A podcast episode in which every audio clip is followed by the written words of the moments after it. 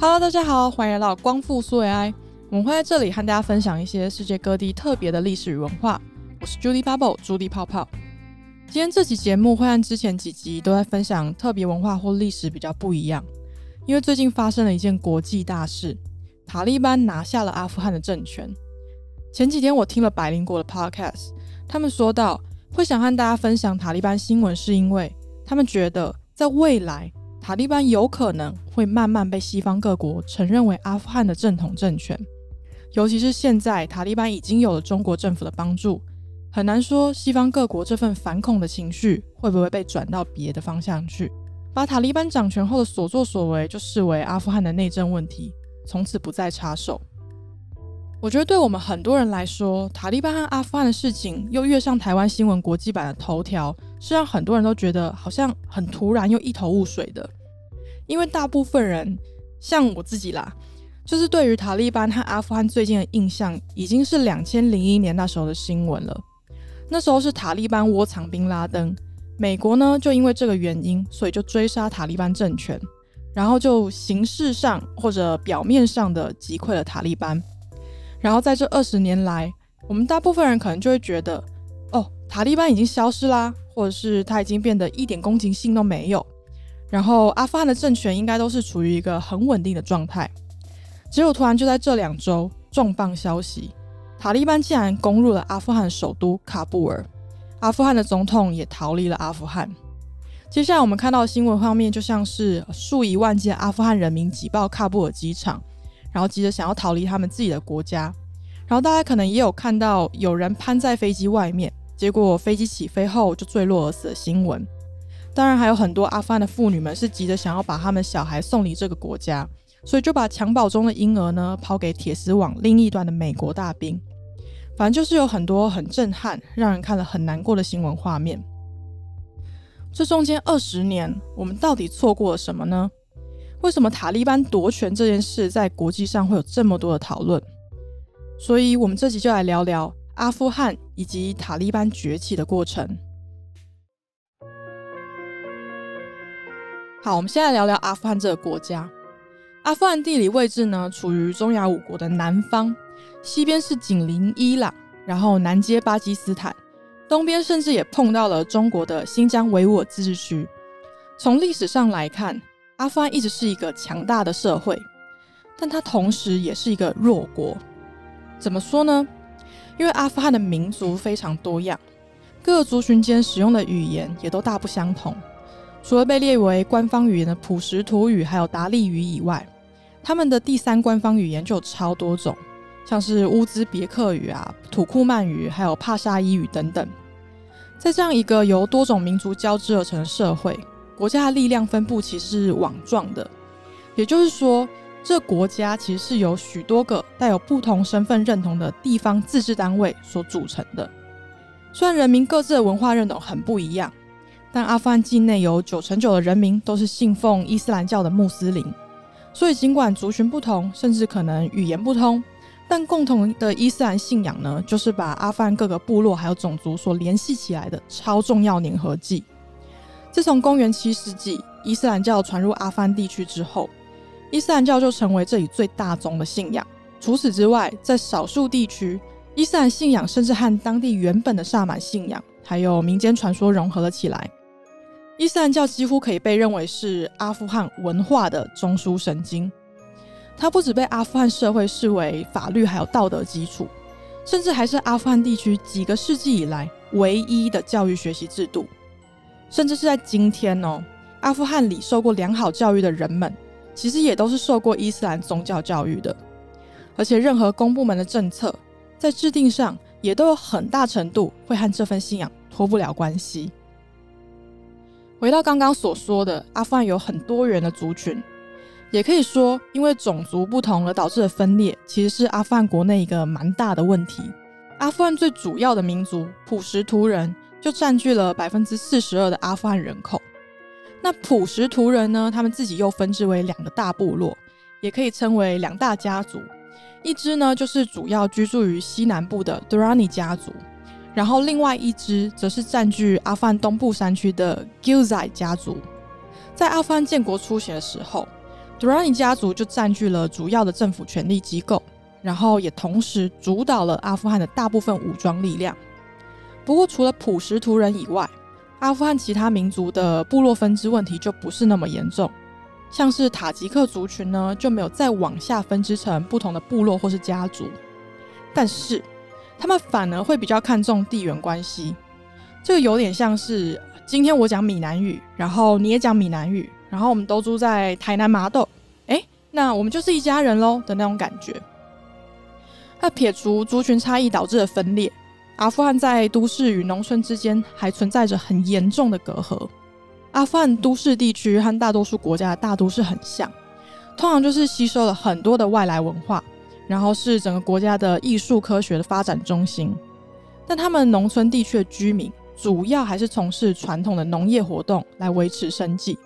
而农村地区的市场交易呢，也和都市发展脱钩。因为这样，农村和城市的人们往往就互相鄙视，互看不顺眼。对于居住在都市的阿富汗人来说，居住在农村的人没有文化，跟野蛮人没有两样。然后他们对于整个国家几乎没有贡献。都市人认为，农村人唯一可以拿来说嘴的，大概只有他们和都市人有同样的祖先吧。也因为这样，阿富汗国内的政治其实都限缩在首都喀布尔，还有其他主要城市。首都人推了什么新政策，甚至是换了新的总统，对农村人来说，其实都有点无关痛痒。我走我的阳关道，你过你的奈何桥，种种的族群分化还有不和，都间接促成了现在塔利班抢下阿富汗政权的这个局面。那说到这边，我们先休息一下吧。广告时间，喜欢我们频道的朋友，欢迎追踪我们的 IG 光复苏维 Soviet Restore Podcast，我们会定期在上面分享各国有趣的文化和小故事，不要错过喽。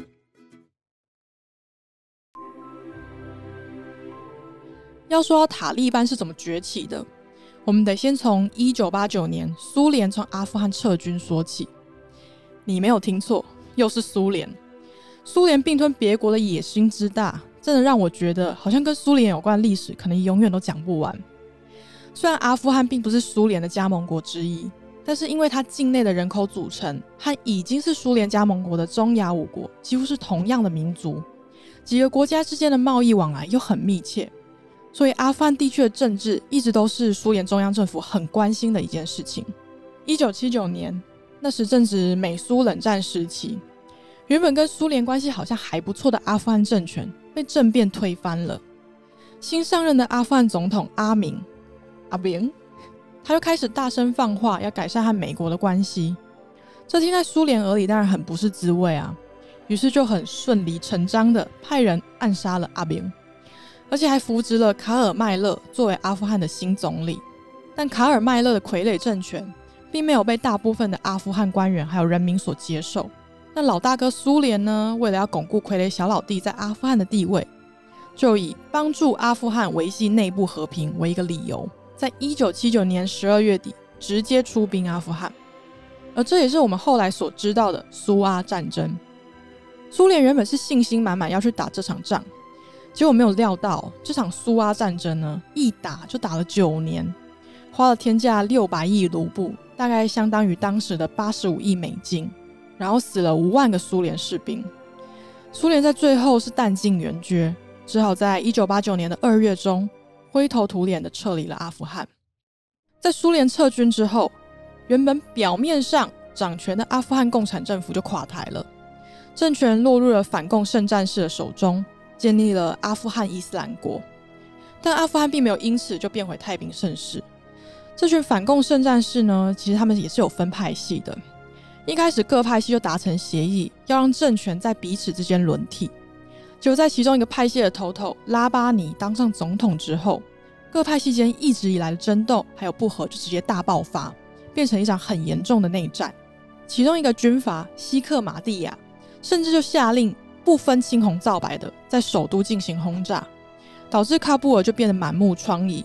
因为军阀割据，阿富汗整个国家就像是被划分为一个一个的封地。那领主呢，就是这些各据一方的军阀们，导致大混乱不止发生在喀布尔，还在阿富汗境内各个地区轮番上演。在阿富汗南部地区的混乱尤其严重哦，小规模的军阀还有随便绑架人的土匪，就在阿富汗南部横行霸道。他们对道路通行随意课税，甚至随机强暴男孩女孩。在这样的混乱下，农业产值就一落千丈，然后到处都有饥荒。根据估算，从一九九四年的一月到六月间，短短五个月就有两万五千个阿富汗平民因为这场混乱而死亡。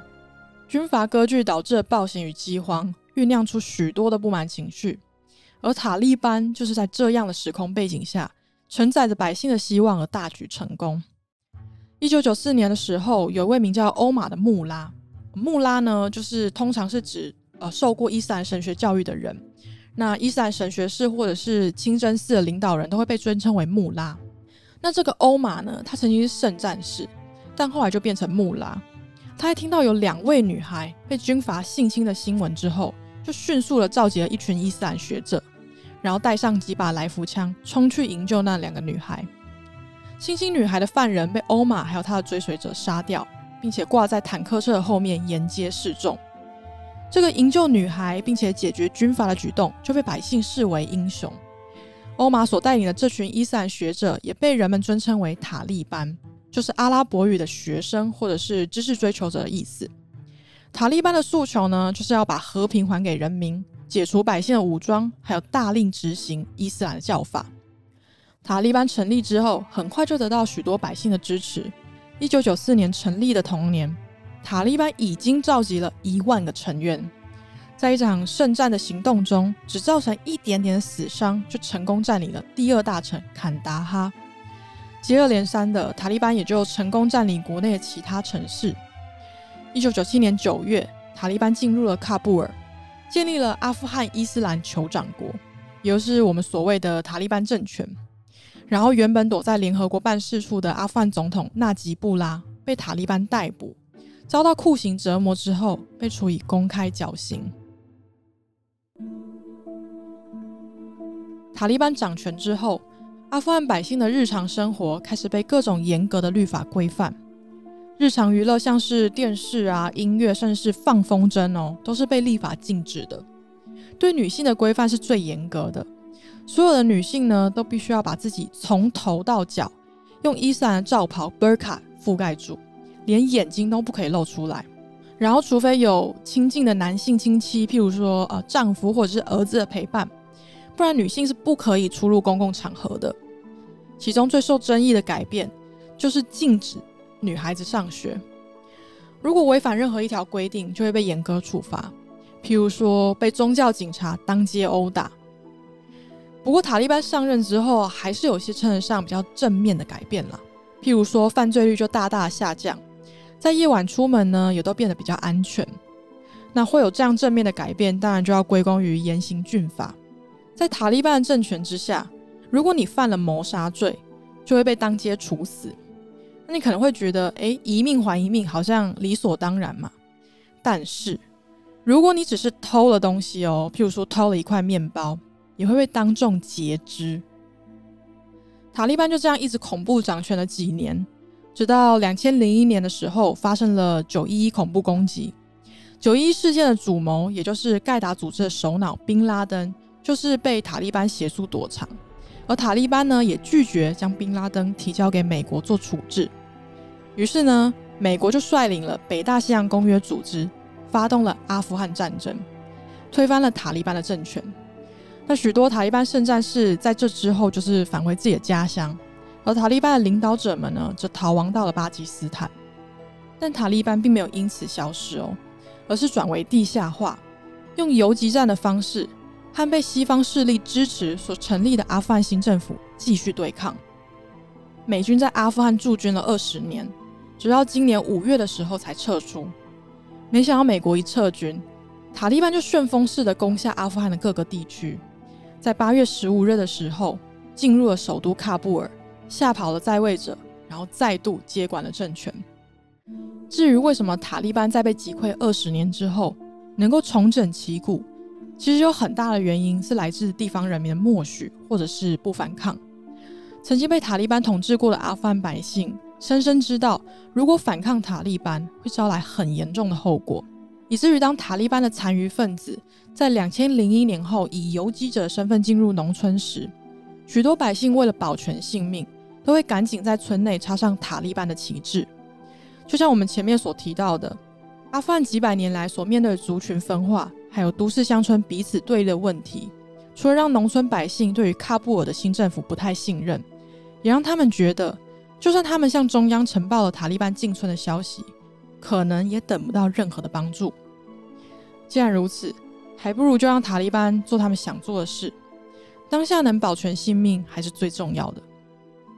这集我会想分享阿富汗塔利班历史，是因为不管未来情况会怎么样发展，至少我们是知道是什么样子的历史背景促成了现在的国际局面。或许我们一开始可能会觉得，诶，阿富汗百姓为什么要姑息塔利班？为什么不支持新政府呢？但在了解这段历史以后，如果我们是阿富汗百姓，我们会做什么样的决定呢？如果你有任何的想法，欢迎告诉我们。这次的分享就到这边。如果想对阿富汗和塔利班有更多的了解，我们会把几本相关书籍放在节目简介，有兴趣可以去看看。光复苏维埃，我们下次见，拜拜。